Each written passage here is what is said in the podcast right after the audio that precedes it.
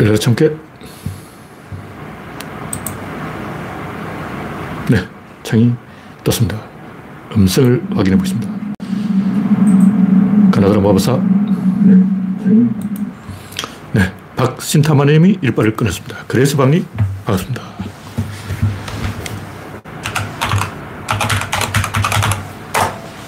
난나님, 어서오세요. 현재 구독자는 3,020명에 머물러 있습니다. 박명인, 반갑습니다. 네, 주로 박시성을 가진 분이 이 빡빡하게 스타트를 끊어주시네요. 좀 이상한 농담인데. 오늘은 4월 2일, 네, 어제가 만우절이죠. 그리고 내일이 4.3 사태, 제주도 4.3 항쟁 그날입니다. 지호야님, 우선님, 프렌지비님, 반갑습니다. 스티브님, 어서오세요. 오늘 이 봄 날씨가 거의 27도를 찍었어요. 27도. 와, 믿어지지 않는 날씨. 지금 현재 29도, 20도, 20.9도. 예, 오늘 낮 최고 26도, 내일 27도. 아, 이거는 아주 여름 날씨, 여름 날씨. 그리고 다음 주 중에는 다시 13도, 14도, 17도 정상 기온을 되찾아갑니다. 계속 4월 11일까지 19도, 14도. 하여튼 지금 이번 주말이 엄청 따뜻한 봄날이었어요. 그래서 4월 5일 식목일이 없어졌죠. 제가 그 달력에 빨간 날이 하나 없어졌어. 황당한 일, 황당한 일. 네, 우상경님, 서티보님, 백서피님, 정국수님, 지제이리님, 반갑습니다.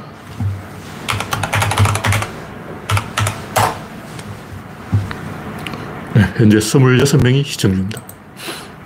화면에 이상이 있으면 말씀해 주시기 바랍니다. 여러분의 구독, 알림, 좋아요는 큰 힘이 됩니다. 첫 번째 꼭지는 돌아온 4월.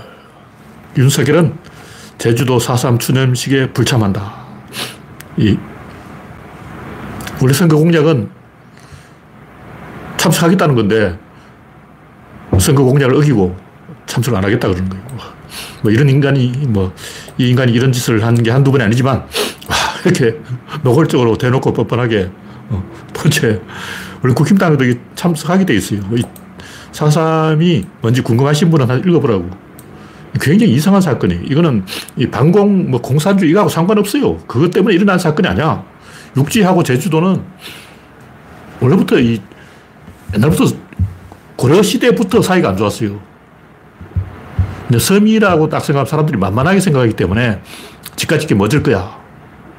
지역주의가 있는 거예요. 게다가 사투리가 하도 심해서 제주도 말을 알아들을 수도 없어.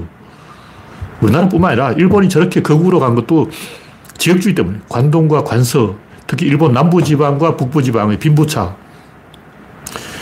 이탈리아는 어떠냐면 이탈리아는 반대로 이제 북부가 부유하고 남부가 가난한데 그 지금 또 GDP가 두 배 이상 차이 난다는 거예요. 그러니까 가난한 남부 이탈리아와 북부의 부유한 이탈리아는 소득이 두 배 이상 차이 난다는 거예요. 두 배. 우리나라 지역주의보다 이탈리아 지역주의가 더 심해요. 이탈리아는 밑으로 길다고 이렇게. 그래서 시칠리아는 떨어져 있어요. 섬이란 말이에요. 그섬 것들이 뭘 하냐면 마피아를 하는 거예요.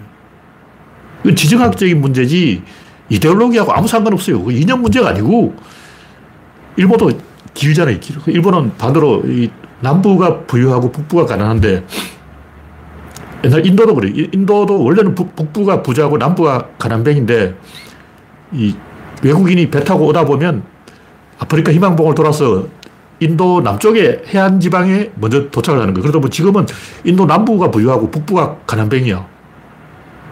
벵골에서 펀잡 사이에 그 겐지스 강을 따라서 거기가 가난 벨트예요, 가난 벨트. 거기 인도 인구의 반이 몰려 살아. 아주 좁은 지역에 인도가 이렇게 되는데 요게 한 기퉁이 요, 요, 요 조그만 땅덩어리에 우리나라 한 두어 배 되는데 그 인도 인구의 반이 살아요. 거기 막 올챙이처럼 오글오글 한데 모여 있는 거야. 봄에 연못에 가보면 올챙이들이 동그랗게 한데 모여서 올챙이 볼을 만들고 있어요. 올챙볼을 만들어서 탱탱볼처럼 모여 있는데 장난이 아니에요. 그런 것은 이데올로기하고 아무 상관없어요. 그냥 지리적인 이유라고.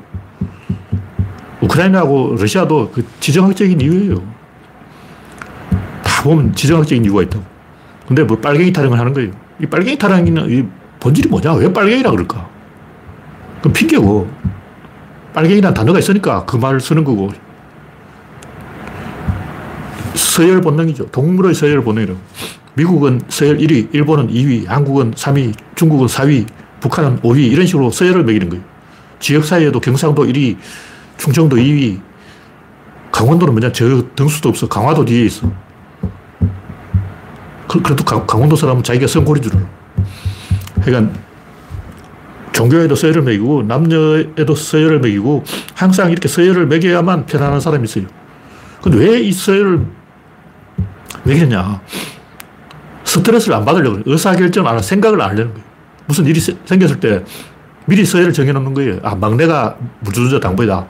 야, 오늘 물주전자 당번 누가 할래? 맨날 가위바위보 해가지고 지는 사람이 물주전자 당번. 이건 피곤하잖아. 그러니까 막내가 물주전자 당번을 하기 딱 정해버리면 가위바위보를 할 필요가 없는 거예요. 속이 편한 거지. 근데 문제는 이제 부대가 재배치되거나 뭐 문제가 생겨가지고 어, 제가 여러 번 얘기했지만 상병 사보봉이 아직도 물주전자 들고 다니는 거예요. 신병이 안 들어와. 골치 아픈 거죠. 의사결정 회피가 서열 본능의 본질이다. 그런 얘기고, 진보는 뭐냐? 진보는 세력 본능이에요. 서열 본능과 세력 본능이 싸움 누가 이기냐? 열린 지역에서는 세력 본능이 이기고, 닫힌 지역에서는 서열 본능이 이겨요. 섬이라든가 반도, 고립된 지역에서는 서열을 정하는 본능이 강하다고. 인도도 그렇잖아요. 인도가 만약에 히말라야 산맥이 없다. 그러면 불가촉 처음인데 다 도망가 버리지. 내가 불가촉 처음이다. 인도에 살 이유가 없지. 다 다른 나라 가버리지. 왜 거기서 개고생하고 있냐고. 히말라야 산이 막혀서 그런 거예요. 인도도 섬처럼 고립되어 있기 때문에 카스트 제도가 있는 것이고, 신라에도 골품 제도가 있는 것이고, 일본도 지역차별이 심해요.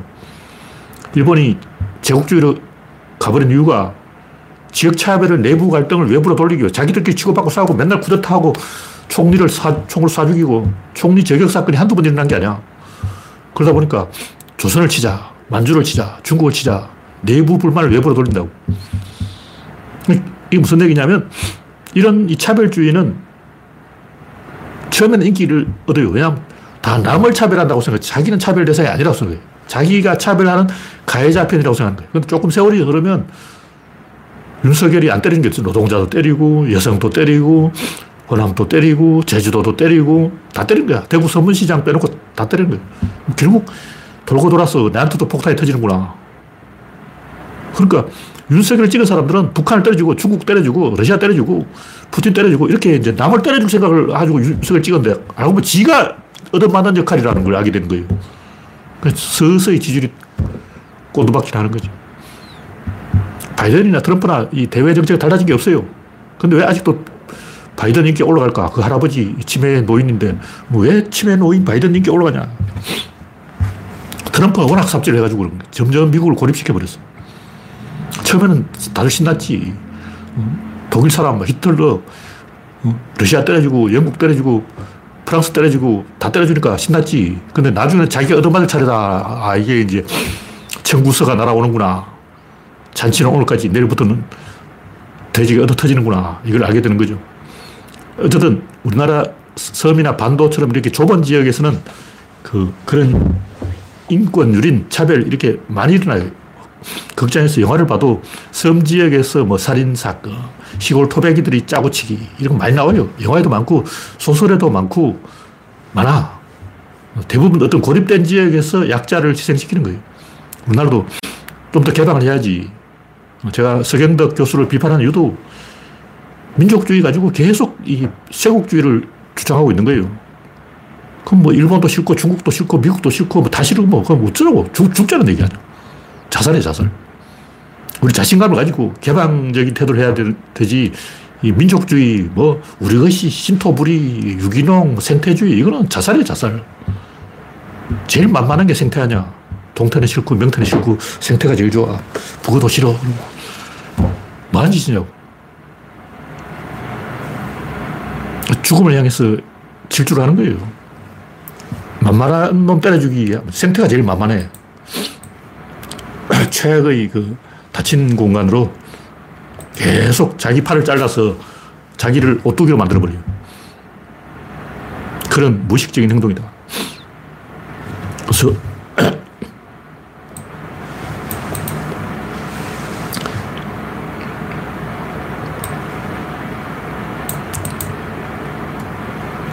서열, 보수의 서열 본능을 따라서 계속 이 윤석열 행동을 하면 결국 이 외부와의 싸움에 지게 돼요.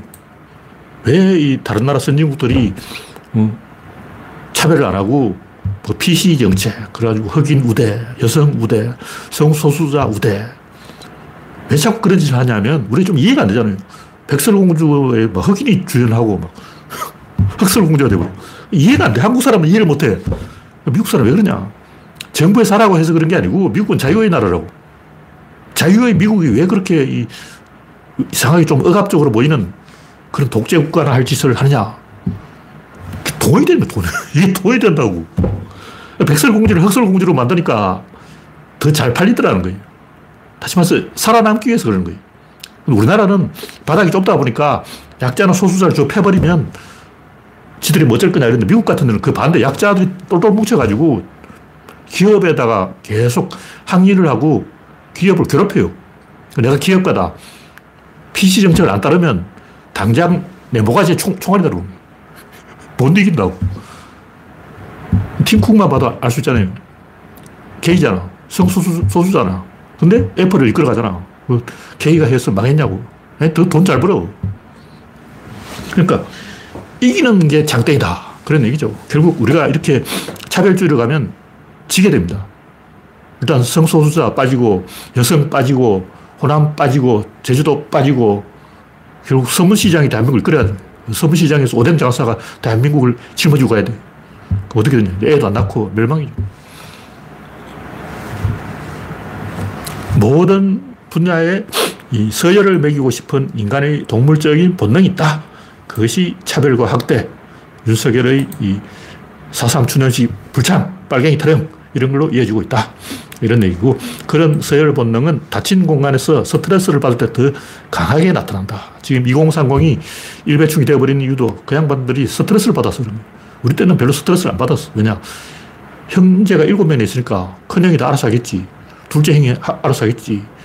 동생들이 알아서 하겠지. 나는 신경 안 써도 돼. 근데 요즘 애들은 전부 외동이고 집에 하나에 애를 한 명밖에 안 나니까 스트레스가 그만큼 많다고. 쥐 짜는 거예요. 스트레스를 받으니까 일배축이 되어버린 거예요. 네. 김태일러님, 홍택중님, 바람님, 랜디로즈님, 알투라님, 반갑습니다. 이건 좌파 우파는 빨갱이 타령을 하지만 다 거짓말이고 지정학적인 생존 본능이다. 이런 얘기. 인간은 그런 천박한 본능에서 벗어나야 됩니다. 소수자가 연대를 해서 다수자라고 믿고 착각하는 사람들을 그 사람들이 다수가 아니다.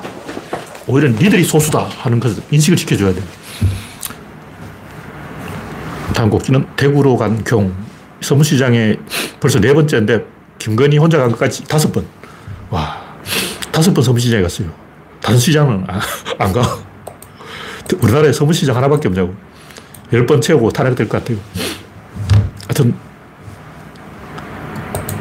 아, 제가 아까 하려고 했던 얘기가 약자를 때리는 정치는 외국을 때릴 때는 먹히는데 한국을 때리면 안 먹힌다. 처음에는 먹히, 자기가 때리는 쪽 편인 줄 알고 막 일배충들도 만세 부르다가 나중엔 아, 이게 이제 내 목에 칼이 들어오는구나. 처음에는 윤석열이 여성을 때리니까 난 남자다 하고 좋아하다가 69시간 일해라. 주 69시간 근무고, 아, 이제 내 목에 칼이 들어오는구나 하고 이제 눈치를 챈 거예요. 지금 30%까지 떨어졌는데 제가 볼 때 이대로 쭉 미끄러지지 더 올라가지는 않을 것 같아요. 왜냐하면 원래 이 초반에 너무 떨어지면 반등하게 돼 있어요. 이명박도 반등을 했다고. 이명박도 50%까지 반등을 했는데 이명박 10%까지 꼰두박질 했다가 왜 50%까지 반등을 했냐면 10%까지 떨어지면 너무 많이 떨어진 거야. 정상적으로 떨어진 게 아니고 홧김에 떨어뜨린 거지 본질에서는 안 떨어진 거라고. 근데 윤석열은 볼때 이거는 지금 30% 남았는데 이거는 홧김에 떨어진 게 아니고 본질에서 떨어진 거예요. 뭐냐면 노동자 탄압, 여성 탄압, 제주도 탄압, 호남 탄압, 이런 탄압들이 계속 쌓였어. 이제 진중권도 등 돌리고, 심평도 등 돌리고, 이렇게 해서 계속 등을 돌려서 연대가 깨져서 이 지지율이 30%된 거지, 홧김에, 뭐 쇠고기 광우병 파동으로 홧김에 떨어진 게 아니야. 홧김에 떨어진 건 회복될 수 있는데, 이렇게 구조적으로 떨어진 것은 회복이 안 돼요. 지금 윤석열의 추락은 구조적인 추락이다. 그런 얘기. 동맹이 깨진 거죠. 진성 지지가 아니고, 윤석열이 뭔가 보여줄까 싶어서 이 가성 지지자들이 다 등을 돌렸다. 네. 진성 지지자가 30% 있습니다. 그 정상이 어느 나라나 그런 꼴통이 30% 있어. 네. 다음 곡지는 영혼이 손상된 노재현과 전 의원. 제가 뭐 지난번에 다 이야기를 했지만 이 모든 약자, 피해자, 노예, 피식민지 국가 영혼이 손상돼요. 근데 가해자도 같이 손상돼요. 근데 손상이 안 되는 사람도 있어요. 번데들. 근데 그 번데들 자기는 손상이 안 돼. 전두환은 멀쩡해. 전두환은 잘 먹고 잘 살다 잘 죽었어. 근데 자식들이 이제 깨지는 거예요. 연결소문이 쿠데타 할 때는 신났지. 근데 자식들이 와서 다 분열돼 버리는 거예요. 왜 그럴까? 우리가 생각하면 연결소문 자식들 뭐 남생, 남건 뭐 얘들이 띠래서 그렇다 그런데 그건 단순한 생각이 왕이 있어요. 왕이 외교를 하는 거예요. 돌골조, 토번, 그람, 사방으로 외교를 하는데 그 동맹 세력들은 다 왕을 쳐다보고 있지 그 밑에 있는 사람들한테 관심 없어요. 일본도 그렇잖아. 일본이 왜 왕을 섬기고 있을까? 일본은 지역주의가 하도 심하기 때문에 왕이 없으면 지역 분열이 일어난다. 그러니까 고구려 세력 안에서 여진족, 몽골족, 그란족, 돌골족, 티벳족 이런 제유목민 세력들이 고구려 왕을 쳐다보고 있는데 연결수문에 왕을 쳐버리니까 다 떨어져 나간 거예요. 다 깨진 거예요. 그러다 보니까 원심력이 없어지니까 구심력도 없어지고 같이 무너져 버려요. 대칭 관계이기 때문에 외곽이 떨어져 나가면 내부도 붕괴를 하는 거예요. 외곽이 다 떨어져 나가는데 우리 내부에서 똘똘 뭉치자. 이게 불가능해요. 바깥이 떨어지면 안도 같이 깨지는 거야. 무슨 얘기냐. 지금 중국하고 외교 틀어지고 북한하고 틀어지고 막 이렇게 외, 교를 다 개판 쳐놓고 우리끼리 이제 뭉치자. 이게 안 되는 거예요. 외부하고 떨어지면 내부도 깨지는 거예요. 외부에서 오니까 집안의 형들이 막 어, 사이좋게 지내는 거예요. 왜냐면 손님 앞에 싸우면 안 되니까. 근데 찾아오는 손님이 아무도 없으면 이제 형제가 주먹 있다는 말은. 형과 동생이 이제 권투시합을 한다고. 그럼 형과 동생이 안 싸우고 있었던 건 뭐냐? 외부에서 오는 손님들 때문에 그런 거라고. 음. 고구려 평양성에 여진족 사신, 몽골족 사신, 그란족 사신, 돌골족 사신, 티벳족 사신들이 오니까 고구려 귀족들이 뭉쳐있는 거죠. 고구려 신라 백제 역사를 보면 신라가 이긴 이유가 딱 하나예요. 백제하고 고구려는 귀족들 간에 쿠데타가 많이 일어났어요. 신라도 일어났는데 그 숫자가 고구려 백제 이 이상한 쿠데타 왕권 교체가 훨씬 더 많았어요. 귀족들 간의 암투 이것 때문에 외교가 잘 돼야 내부도 단결된다. 뭐 이런 얘기죠.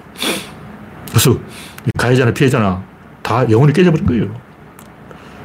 영혼이 없는 사람은 괜찮아. 전두환은 영혼이 없기 때문에 또 제가 영혼 이야기를 하니까 김동철 영혼이 없다 해놓고 왜 또 영혼 이야기 하냐. 영혼이 영혼을 이야기하는 게 영혼이란 물질이 있다는 게 아니고 제가 이야기하는 영혼은 물질이 아니고 연결을 의미하는 거예요. 연결. 외교. 관계. 뭐 이런 걸 얘기하는 거죠. 그러니까 일관성이 깨지는 거예요. 인생을 살아오면서 제일 중요한 게 일관되게 한 방향을 바라보고 가는 정체성, 이게 있어야 돼요. 나는 한국인이다. 나는 아시안이다. 나는 동양인이다. 뭐 이런 자기 정체성이 있어야 되는데 그게 깨지는 걸 영혼이 깨진다. 이렇게 말하는 거예요. 다시 말해서 의사결정에 어떤 기준이 없어져 버린 거예요. 돈을 쫓아야 될지, 명성을 쫓아가야 될지, 자존심을 지켜야 될지, 긍지를 지켜야 될지, 성매매를 해도 되는지. 여러분이 성매매를 하면 안 된다. 도둑질을 하면 안 된다. 왜 그러냐고. 우리가 딱 생각해보면 사이코패스라고 쓰고 내가 날 사이코패스다 딱 규정하고 씨발 도둑질 딱 하고 그냥 손 딱 끊으면 되잖아. 한 번만 딱 도둑질하고 손 딱 털면 되는데 그게 안 돼요. 한 번 도박한 놈 또 도박하고 한 번 쓰리 짓을 한 놈은 또 하고 계속 하게 돼. 한 번 컨닝한 놈은 두 번 하고 죽을 때까지 한다고. 그게 정체성이라는 거죠. 그게 깨지는 거예요. 그래서 어느 순간 막 일하다 갑자기 일하면 뭐하냐? 갑자기, 아, 살면 뭐하냐. 처음에는 이제 이렇게 딱 신호등을 딱 때, 어, 차안 오는데 빨간불이지만 차가 없으니까 지나가면 어떠리. 어차피 보는 사람도 없는데 이런 짓을 하다 나중에는 에 죽어버리면 어떠리. 자기 목에 칼을 찔러버리는 거예요. 음. 그러니까 교통신호를 안 지킨 놈은 지하철에서 새치기 한 놈은 자기 목에 칼로 찌를 수 있는 거예요. 그게 정체성의 상실이라는 거예요. 어떤 규칙이 사라져버리면 이제 지킬 게 하나도 없어져 버립니다. 처음엔 자존심을 지키기 위해서 어, 약자를 패면 안 되지. 근데 이제 인터넷 게시판에 보니까 조선족 욕하고 중국인 욕하고 막 욕하더라고. 나도 욕하자. 하다가 결국 자기 자신을 찌르게 되는 거예요. 그게 영혼이 파괴된다는 거예요. 전 의원은 자살 시도까지 하고 마약도 먹고 그러다가 이제 정신 차리고 깨달음을 얻어서 다시 인간이 되겠다. 영혼을 찾겠다 하는 거고 그만큼 영혼이 파괴됐다는 얘기죠. 가해자나 피해자나 똑같이 파괴돼요. 네, 다음 곡기는 심평과 진중권의 멸망. 예걸, 복걸, 구걸, 웬걸. 자존심 팔고 영혼 팔고 미래 팔고 후손 욕먹였는데 한 자리 안 주네. 이 양반들은 뭐 장관 한 자리 해먹으려고 계속 이렇게 사인을 보냈는데 전역도 그렇고 심평, 진중권, 전역, 삼총사 계속 용산대, 경화대를 해서 이렇게 눈을 꿈쩍꿈쩍하고 사인을 보냈는데 공천도 안 주고 제한분들도 자식이 있을 건데 본인은 사이코패스라서 뭐 영혼이고 뭐 없지만 자식들은 어떻게 되냐. 자식들은 지들하고 똑같은 번데가 되거나 아니면 상처 입거나 둘 중 하나예요. 어느 쪽이든 안 좋은 거예요. 번데가 된다고 좋은 게 아니고 상처 입는 것도 좋은 게 아니죠. 다음 곡지는 가족 가는 소설. 페이스북에 보니까 아, 이상한 자서전 비슷한 거, 뭐 긴 글이 있더라고요. 처음에는 뭔지 모르고 한번 눌러봤는데 엄청 길게 막 자기 가정사 이야기를 하소연하듯이 막 써놓은 거예요. 어릴 때 뭐 학폭을 당했다는 이야기도 있고, 신우이가 못된 짓을 했다는 이야기도 있고, 형수가 어떻게 그럴 수가 있냐, 막, 큰아버지가 어떻게 이런 짓을 막 온갖 이야기가 다 있는데, 제가 여기 링크 해 놓은 것은, 이건 약과고 엄청 센 이야기들이 많아요. 내가 볼 때 이건 너무 끔찍해. 그러니까 학교 다닐 때 그 사람들이 자기한테 잔인하게 뭐 빵셔터를 시켰다. 그렇고 자기는 엄청나게 100배로 갚아주는 거예요. 그걸 이런 독자는 기분이 좋겠지만 너무 끔찍해. 학폭이 그렇게 심하냐. 저는 학폭을 안 당해봐서 잘 모르겠는데 끔찍해, 끔찍해. 하여튼 시어머니 까고, 시누이 까고, 동창생 까고, 형님 까고, 동생 까고, 결국 가족을 씹는 거 아니에요. 자기 자신을 씹는 거라고. 이런데 그 제가 볼 때 한 놈이 다 쓴 거야. 꼭 한 놈이 아니게 열 놈일 수도 있는데 이럴 때 그 뭐 버스 터미널 앞에 가보면 뭐 사랑의 체험수기 많이 팔아. 요즘 없는데 옛날에 있었어요. 무협지 그 한두 명이 다 쓴 거예요. 알고 보니까 그 무협지 작가가 주로 연세대 나온 아저씨 한 세 명. 그 한 세 명 정도 되는 연세대 출신, 또 고려대 출신, 이 양반들이 명문대 나온 사람들이 무협지, 그 많은 무협지를 다 쓰고 있었던 거예요. 한 사람이 이름이 다섯 개야. 이 이름으로 한편 쓰고, 저 이름으로 한편 쓰고, 요 이름으로 한편 쓰고. 이름은 다 다른데 알고 보면 같은 사람인 거예요. 길거리 가보면 그 뭐 카드에다가 광고 전단지를 막 뿌려놔요. 그럼 전단지 막 종류가 열 가지야. 근데 알고 보면 전부 같은 집에 저, 전화가 가는 거예요. 이 전화번호도 저 전화번호, 이 전화번호. 또 전화해서 보면 결국 같은 집에 연락이 간다는 거죠. 내가 볼때 이게 전부 한 놈이 쓴 거예요. 물론 확실하게는 알 수 없죠. 근데 문체가 똑같아. 좀 이 다양성을 위해서 문체를 바꿔서 어, 써보는 게 어떨까. 제가 볼때 이런 얘기는 상당히 비열한 얘기, 비열한 얘기. 물론 이제 카타시, 카타르시스를 주긴 하는데, 어, 형수가 먼저 잘못했으니까, 시누이가 먼저 잘못했으니까, 시 어머니가 먼저 잘못했으니까, 큰 삼촌이 먼저 잘못했으니까 복수를 하겠다. 카타르시스를 주긴 하는데, 이 진짜라고 생각하면 끔찍해요. 어떻게 인간이 이렇게 파괴되어 버렸을까? 영혼이 파괴된 거예요. 이건 가해자는 피해는 다 파괴된 거라고. 복수하겠다고 생각하는 것 자체가 파괴된 거예요. 왜 복수를 해? 복수한다고 뭐 살이 나오나 떡이 나오나. 복수한다는 건 자기 영혼이 파괴됐기 때문에 그렇게 하지 않으면 고통을 받는다는 얘기. 어쩔 수 없는 거죠. 그 병이에요, 병. 하여튼, 어쩔 수 없고, 다음 곡지는 인류 대멸망 인공지능의 위기. 최근에 뭐, 일론 머스크도 그렇고, 인공지능의 위험성을 막 경고하고 있는데, 제가 봐도 이게 좀 위험해요. 물론, 뭐 기술자들도 다 대책을 세워놨겠지만, 인공지능의 장점, 들면 뭐 화학이 특히 그런데 화학 분야는 실험 많이 해야 돼요. 100만 번 실험을 해야 신약을 하나 만들 수 있다 그러면 그 실험 한 번 하는데 또 한 10년, 3년씩 걸려요. 신약 특허 한 번 내려면 30년 동안 계속 임상 1상, 임상 2상, 임상 3상 막 계속 실험을 해야 돼요. 그런데 엄청 많은 시간이 걸린다. 근데 이걸 인공지능이 해버리면 30분 만에 실험 100만 번을 해버린다. 이걸 이용해서 슈퍼 배터리, 뭐 상온 핵융합, 인체 해가 없는 원자력 전지. 원자력 전지 이거 굉장히 멋진 거예요. 이 파이오니어 10호에 탑재된 어, 우주 탐사선에 배터리, 우주 탐사선 배터리는 태양에서 점점 멀어지면 태양광으로도 발전할 수 없고 어떻게 에너지가 어디서 나오냐고. 원자력 전지에서 나온 거예요. 그 플루토늄 238을 쓰는데 플루토늄 238을 사용하면 배터리에서 전기가 80년 동안 나와요. 그러니까 파이오니어 10호에는 80년 동안 배터리가 작동한다. 그 우주 공간 영하 270도 어, 극저온 영하 270도 상태에서 80년 동안 배터리가 작동하는 거예요. 이렇게 멋진 건데 가격이 졸라 비싸. 플루토늄 238을 만들려면 원전을 돌려야 되는 거예요. 근데 이걸 이 플루토늄을 안 쓰고도 원자력 전지를 만들 수 있다. 어떻게 만드냐? 이게 인공지능한테 맡겨놓으면 할지도 모른다. 뭐 이런 얘기죠. 인공지능의 좋은 점이고 나쁜 점은 인공지능을 탑재한 킬러 드론, 킬러 로봇. 지금 보니까 진짜 인공지능이 전쟁하게 생겼어요. 세계 멸망할 거예요. 인공지능이 정 시를 다 해킹해버리고, 인공지능이 모든 게임을 해킹해버리고, 인공지능을, 초소형 인공지능을 만들 수 있다면, 양갱 같은 데 딱 숨겨서 카지노에서 그, 이렇게 딱 보고 있는 거예요. 딱 보고, 한꺼번에 카지노 기계 100개의 지금 상태를 다 파악하고 있는 거야. 딱 멀리서 인공지능을 딱 모자 속에 딱 숨겨가지고 인공지능으로 어, 슬롯 머신 100개를 동시에 카운트를 하는 거예요. 저 기기에 돈이 얼마나 들어갔다.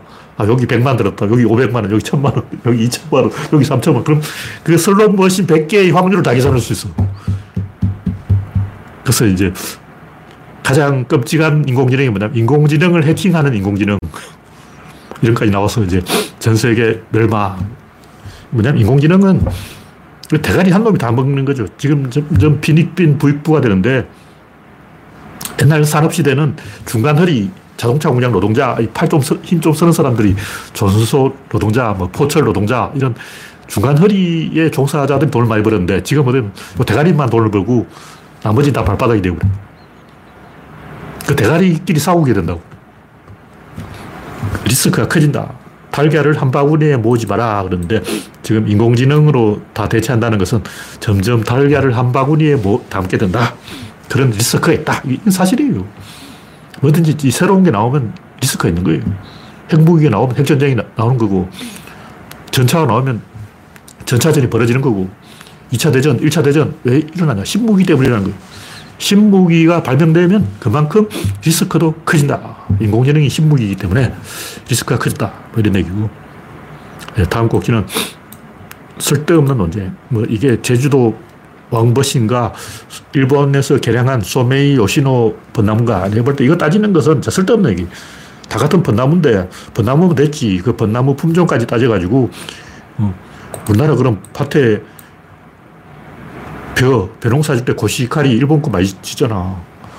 그럼 논에 있는 벼도 일본 종자 다 없애버리고 몬산토 종자 다 없애버리고 한국 종자 심으라고. 근데 몬산토 빠지면 우리나라 농업 망해요. 우리나라 딸기 뭐 제주도 감귤 다 일본 종자 갖고 와서 한라봉 일본 거 카피한 거 아니야. 딸기는 일본 딸기 개량해서 먹고 어, 일본 한라봉 먹으면서 일본 겹시 쌀 농사 지어 먹으면서 벚꽃은 또 해가지고 10이야. 어차피 벚나무는 벚나무인데 이걸 DNA까지 따지는 것은 제가 볼 때 이건 오바다. 그냥 벚나무면 된다. 벚나무는 옛날부터 우리나라에 있었다. 그런 얘기죠. 네. 다음 곡지는 우박의 메커니즘. 이 올리버 쌤이죠. 올리버 쌤 집에 골프 공만한 테니스 공만한 우박이 떨어졌어요. 그 자세히 보면 작은 입자들이 연계 붙어 있어요. 그냥 콩알 만한 게 요만한 우박이 막 달라붙어서 울퉁불퉁해요. 표면이 골프 공처럼 울퉁불퉁하게 돼 있어요. 근데 왜 이 우박이 이렇게 커지는가? 어릴 때 궁금하잖아요. 저도 어릴 때 우박이 왜 이렇게 되는가?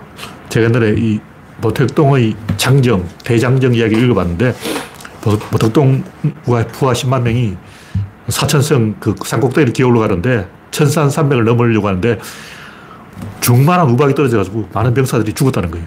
처음에는 야, 이 중국 사람은 허풍이 심한 게 아니라 중, 중만한 우박이 있냐? 이해가 안 되는데. 하여튼 그 모택동군은 하이바가 없었기 때문에 철보를 안 썼기 때문에 대가리에 우박 정도로 맞으면 죽을 수도 있다. 미국에 1년에 한 25명인가 그렇게 우박에 맞아 죽는다는 거예요. 그러니까 1년 평균 미국의 우박 사망자가 27명이 그래요. 장난이 아닌 거야. 근데 상승 기류가 우박을 만들어요. 빗방울은 굉장히 높은 데서 만들어지는데 거긴 온도가 낮기 때문에 영하로 기온이 떨어진다. 거기서 얼음 알갱이가 만들어서 떨어지다가 녹아야 되는데 상승 기류를 만나면 다시 올라가요. 상승기를 언제 만나냐면 공기가 있는데 비가 내려버리면 진공이 만들어져요. 그럼 주변 공기가 말려, 모여들어. 근데 주변 공기에 양쪽에서 온다고. 오, 오, 충돌한다고. 충돌하면 돌아요. 그래서 우주 공간에 있는 건 대부분 뭔가 회전을 하고 있어요. 그러니까 인공위성과 관련된 그 뭐 우주와 관련된 영화 보면 한 번 우주에서 뱅글뱅글 돌기 시작하면 계속 돌아. 멈출 수가 없어요. 지구에서는 중력이 붙잡아주기 때문에 멈추는데 우주 공간에서는 회전을 한다고. 중력의 영향을 안 받으면 거의 모든 것이 회전을 하게 돼 있어요. 수돗물도 꼭지를 딱 틀어놓고 서서히 수압을 줄여보면 떨어지다가 점점 가늘어진다고. 이거 점점 가늘어서 모인다고. 여기서 충돌해요. 충돌해서 돌아. 회전하는 걸 볼 수가 있어요. 소용돌이. 그러니까 어떤 자궁이 있고 조절 장치가 있고 거기서 메커니즘이 있고 모든 우주 안에 모든 존재에 그런 게 반드시 있습니다. 그걸 이제 가장 극명하게 확인할 수 있는 구조가 이 우박 발생 메커니즘이다. 우박이 떨어지다가 밑으로 내려오면 상승기를 만나서 재상승을 하는 거예요. 상승하면서 우박기 부딪혀서 붙어서 더 커지는 거예요. 또 올라가면 이제 상승기류가 없어져. 그럼 또 떨어져. 떨어져도 또 올라가. 이걸 한 세 번 정도 반복한다고 보는데, 그냥 살알 만한 우박, 그보다 큰 콩알 만한 우박, 그 다음에는 골프공만한 우박, 그 다음에 테니스 공만한 우박, 제일 큰 거는 18cm. 지름은 18cm 우박도 있었다고. 근데 보통 이제 테니스 공만한 우박은 내볼 때네 번 상승한 거예요.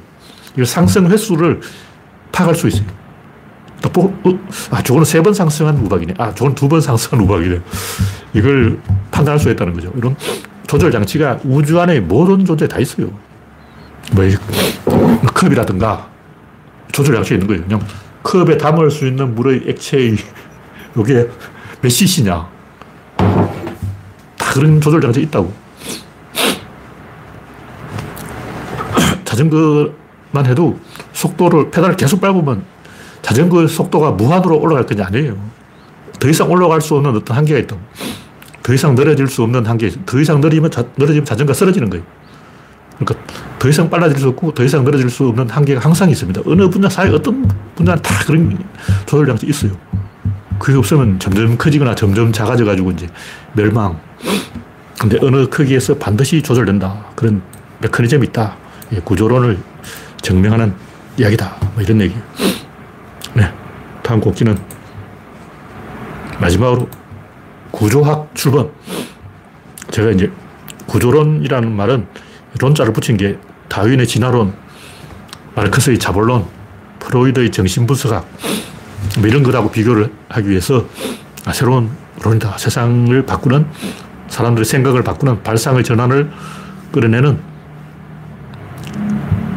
진화론, 자본론, 뭐 이런 것과 비교하기 위해서 제가 론이라고 이름을 붙였는데, 그때는 처음 아이디어를 떠올렸기 때문에 이게 뭐냐. 처음에는 분류 이론이었어, 분류. 분류를 어떻게 할 것이냐. 점점 이제 발전해가지고 이제 물리학까지 가버렸어. 그래서 수학까지 거죠. 그래서 구조학이라는 개념을 제가 좀 정립해 보려고 학이라는 무슨 과학은 과가 있어요, 과. 뭐냐면 인간하고 직접 접촉을 한다는 거예요. 무슨 얘기냐면 이 물리학, 물질을 사람들이 쭉 패서 깨뜨리는 거예요. 화학. 불로 쭉 구워버려요.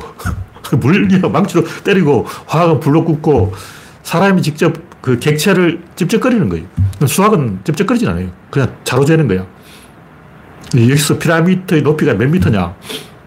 피라미드 꼭대기까지 안 올라가고 여기서 딱 보고 음, 피라미드 어, 각도가 30도니까 피라미드 꼭대기 높이는 200m다. 이렇게 딱 재면 그게 수학이죠. 근데 일단 재긴 재. 비례를 재는 거죠. 근데 수학은 객체에 개입하지는 않고 밖에서 집적거린다. 그리고 물리학, 화학 이런 것은 직접 객체를 해부하고 분해 조립 생물학이라면 생물을 막 배를 째버려요. 세포를 막 칼로 잘라버려요. 어. 해체한다는 얘기죠. 과학은 객체를 해체하고 수학은 접촉한다. 구조는 뭐냐면, 구조는 이, 그 반대예요. 내부를 건드려요. 근데 내부를 해체하는 순간 구조가 깨져버리기 때문에 내부를 깨지 않고 내부를 보는 게 구조론이에요. 과학은 뭐가 있다면 이걸 관찰하려면 과학은 이걸 해체를 해야 돼요. 근데 구조는 대칭을 이용해서 이걸 대칭을 딱 시켜보고 무게 중심을 딱 보고 딱 나와보면 항상 이거 50도 50으로 딱 나눠지잖아요. 딱 이거 중심이 있어. 항상 이렇게 50도 50으로 딱 나눠지기 때문에 요거과 요것은 대칭이다. 이 대칭을 계속 추정하면 이쪽의 절반을 보고 이쪽의 절반을 알 수가 있어요. 극과 속, 중심과 주변, 왼쪽과 오른쪽, 앞과 뒤 이렇게 이것과 저것 사이의 대칭을 이용해서 내부를 추적할 수 있다. 그래서 수학은 겉을 재고 구조는 내부를 재는데 내부를 재려고 내부를 깨면 그게 과학이고 안 깨고 내부를 재면 그것이 구조학이다. 그런 얘기죠. 좌표에 비하면 이 수학과 구조는 뭐가 다르냐면 구조는 원인책이고 수학은 결과책이에요. 좌표가 있는데 X축과 Y축이 있다고. 가로, 세로가 있어. 근데 이쪽이 6이고 이쪽이 6이면 P는 36이다. 66, 36은 우리가 알고 있는 수학이래요. 근데 36을 딱 가지고 이게 제곱근이 루터를, 어, 루터 6이다. 이걸 찾아가는 게 구조론이라는 거죠. 그러니까 결과촉을 확보하고 원인척을 알아내는 게 구조론이고 반대로 원인척을 알고 결과촉을 찾아내는 게 수학인데 수학과 구조론이 이 방향이 반대예요. 서로 다른 지점을 보고 있어. 요걸 제가 분명하게 밝히려는 거죠. 그러니까 수학과 구조론이 서로 연결되어 있어요. 구조론은 개체, 각 선점 이 다섯 개의 차원을 하나하나 이 만들어가는 단위를 만들어가는 이론이고 수학은 단위가 있다. 다섯 개가 다 있어요. 이게 뭐 저울로 재는 거, 대박으로 재는 것, 콤파스로 재는 것, 자로 재는 것, 낱개 하나하나 손가락으로 찍는 것, 다섯 가지 도량형이 있는 거예요. 보통 이거는 이제 손가락으로 쓰면 되니까 안 하고, 자, 콤파스. 근데 사람들이 콤파스를 이 각도기라는 생각을 못 해요. 보통 이건 잘 안 써요. 주로 요거 두 개하고 저울까지 세 개만 쓰는데 사실은 다, 다섯 개의 도량형이 있어요. 우리가 몰라서 그렇지. 이걸 구조론에서는 개체 각선점이라고 하는데 이 차원으로 이야기하면 5차원, 4차원, 3차원, 2차원, 1차원이 돼야 되는데 사람들이 차원을 에너지 입력과 출력을 빼고 그 중간 연결만 매개 변수로 찍었기 때문에 1차원, 2차원, 3차원밖에 모르는 거예요. 그러놓고 이제 4차원 나오니까 갑자기 막 벙쪄가지고 이게 뭔 소리냐 그러고 어, 이러고 있는데 5차원, 6차원, 7차원, 8차원 같은 무한대 차원까지 가버린 거예요. 근데 이건 거짓말이에요. 차원이, 무한대 차원은 없어. 예를 들면 점의 집합이 선이다 그러는데 점은 집합해도 점이지 선이 안 돼요. 점은 크기가 없기 때문에 크기가 없는 걸 아무리 많이 모아도 크기가 없는 거야. 그러니까 점이 모아서 선이 되려면 크기가 있어야 되는데 점은 크기가 없기 때문에 모을 수가 없고 모아봤자 선이 안 된다. 반대로 선을 잘려야 점이 되는 거죠. 점은 선이 잘리는 연결되고 잘리는 접점이다. 이렇게 이제 발상의 전환을 하면 완전히 다른 것이 보입니다. 제가 이걸 카페에 김동렬의 구조론을 이름 바꿨죠. 지금 극한의 법칙이라고 지금 아직 아이디어를 써놓고 있는데 아직 정리는 드려놨어요. 이 무슨 얘기냐면 이 개체 각선점은 결국 이 내시 균형이고 사건을 점점 극한의 법칙을 적용해서 압축시켜가면 결국 이 인간에게는 선택지가 없다. 이렇게 밝혀지는 거예요. 그냥 보통 우리는 많은 선택지가 있다.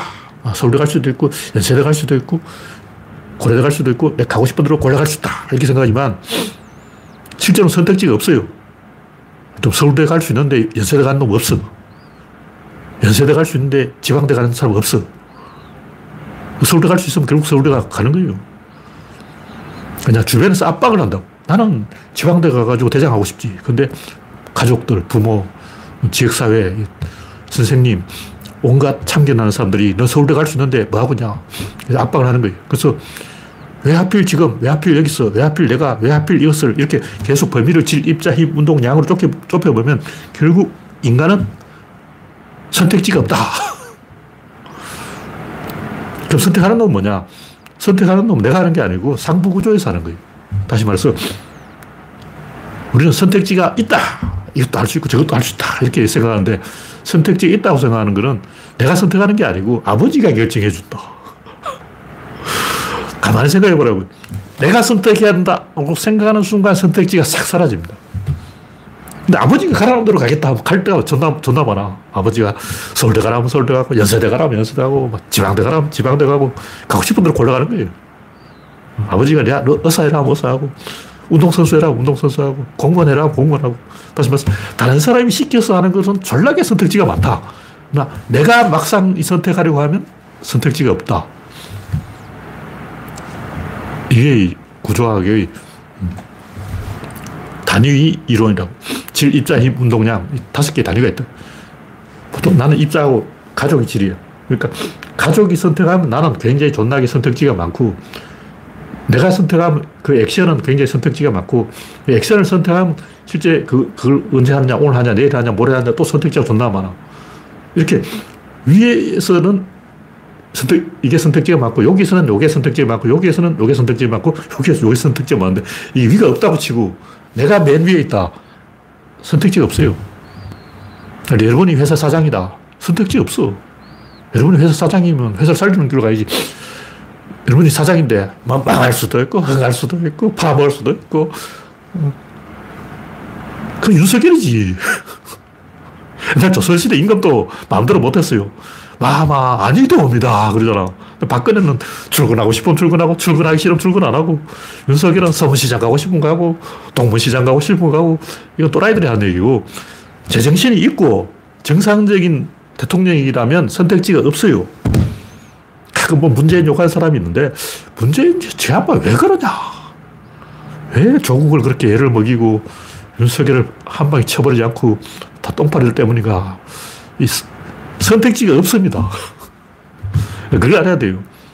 만약 선택지 있다 하는 사람은 아버지 믿고 있는 거예요. 나는 선택지가 많아. 이걸 할 수도 있고, 저걸 할 수도 있고, 이걸 할 수도 있고, 이렇게 다양하게 선택지가 있어. 엄마 시킨 하는 마마보이. 마마보이는 선택지가 많아요. 근데 여러분이 가장이고, 책임자고, 사장이고, 대통령이다. 선택지 없어요. 벼랑 끝에 있는 거예요. 노무현 대통령이 왜 그 자살을 했을까? 선택지가 없다는 거예요. 왜냐하면 노무현 대통령은 벙어리 마을에서 유일하게 말할 수 있는 사람이기 그 사람 선택지가 없어요.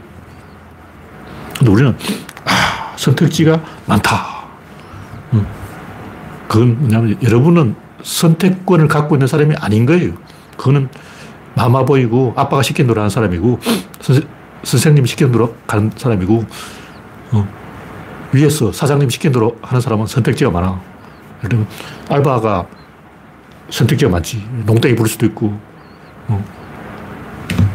도둑질 할 수도 있고, 몰래 친구한테 물건 빼돌릴 수도 있고, 그 선택지가 많다. 그 알바인 거예요. 점장은 선택지가 없어. 점장이 뭐,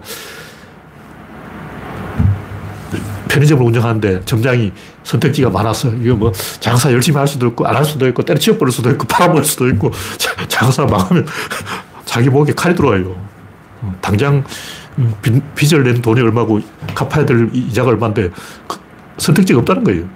다시 말해서 선택권이 있는 사람은 다 선택지가 없어요. 그러니까 막다른 공간에 밀려있기 때문에 이 극한의 법칙을 적용해서 내시균형을 적용해서 구조학적으로 보면 할 수 있는 것을 하게 되어 있다. 할 수 없는 것은 할 수 없다. 그런 얘기를 예, 구조학의 대이다. 오늘 여기서 마치겠습니다. 참석해주신 93명 여러분 수고하셨습니다. 감사합니다.